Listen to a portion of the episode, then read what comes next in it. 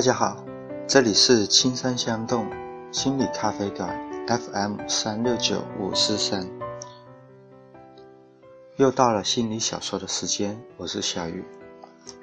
今天继续给大家分享禅宗塔罗的主牌之内在的声音。说起内在的声音，我想先和大家分享一段我的经历。在二零一二年的时候。我有机会独自驾车进行一次行程几千公里的巡回演讲，我很享受有这样跟自己独处的机会。其中有一段是连续两百多公里的山路，山路很窄，就对开两车道，车道一边是陡坡，一边是峭壁，路边时不时会有很简陋的。警示牌上面很惊悚的用红笔刷上“雨天小心，山体滑坡”的字样。我一个人开车走这段路的时候是下午，天在下着雨，好在不是很大，稀稀拉拉的，像水龙头在漏水。前后都看不见其他的车，就我一辆车在山里边兜兜转转。在山脚的路上可以看见山上的路，等开到山上的时候，低头又可以看到山下的路。我不敢停下来休息，因为怕一不小心就有另外一辆车开过来，又看不见我的话，就会把我撞到山脚下去。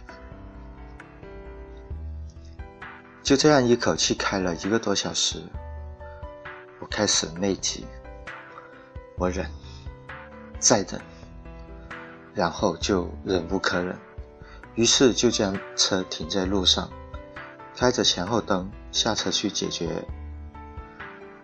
是的，车是停在路上，而不是路边，因为没有路边，所以也没有路边草丛、什么灌木丛之类的。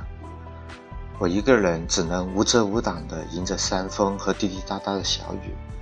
看着山上山下蜿蜒的公路，在路上解决问题。想一想这一幕，让我自己感觉很奇异。在孤零零的这条盘山公路上，一辆孤零零的车，一个孤零零的人，在很专注地完成一件不能中途而废的事情。我感到此时此刻，自己是。自己是天上地下唯我独尊，而同时又感觉自己卑微的不值一提。我又想，如果这个时候山体滑坡，就会形成一具滴溜着裤子的尸体，很滑稽的扭曲着，而将我挖掘出来的人肯定会感觉到很可笑，我的亲朋好友又会感觉到很困惑和悲伤。那个时候，那种觉得自己既牛白又卑微的感觉，这种感觉的升起，或许就是一种内心的声音吧。这就是我自己在想到内心的声音这张牌的时候，会联系到的自己一段经历。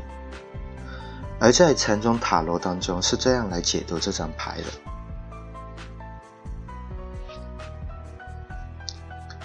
内在的声音不用语言表达，而是用心的无语来表达。它就好像神语一样，只说出真理。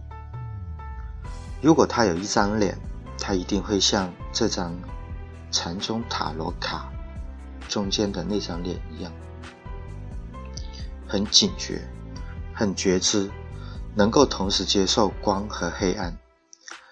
他以双手握住水晶来作为象征，水晶本身代表清晰，那个清晰来自自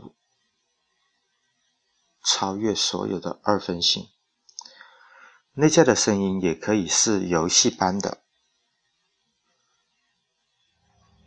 因为它潜入感情，然后再度浮出，翱向天空，就好像两只海豚。在生命的水中跳舞。他透过半个月的皇冠跟宇宙相连，同时也跟大地连接。图片上人物所穿的日本和服上面的绿叶代表着大地。在我们的人生当中，有时候好像会有太多的声音把我们拉到这里，又拉到那里。在这种情况下，我们的混乱正好可以提醒我们去追求宁静和归于内在中心。唯有如此，我们才能够聆听我们的真理。如果你在你里边找到了真理，那么，在这整个存在里边，就没有更多的东西可以去找寻了。真理透过你来运作。当你睁开眼睛，那是真理在睁开他的眼睛；当你闭起眼睛，那是真理在闭起他的眼睛。这是一种非常好的进行。如果你能够了解那个设计，你就不必做任何事。任何你做的事都由真理来做。你在走路，那是真理在走路；你在睡觉，那是真理在睡觉；你在说话，那是真理在说话；你保持沉默，那是真理在保持沉默。这是最简单的进行技巧之一。渐渐的，渐渐的，记着这个简单的法则，每一件事都会安定下来，那么就不需要技巧了。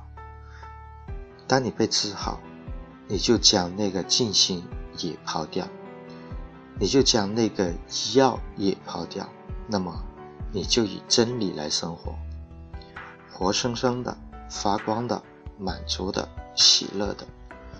那么你对你自己而言就是一首歌，你的整个人生就变成一个无言的祈祷，或者应该说是一种祈祷的气氛，一种优雅。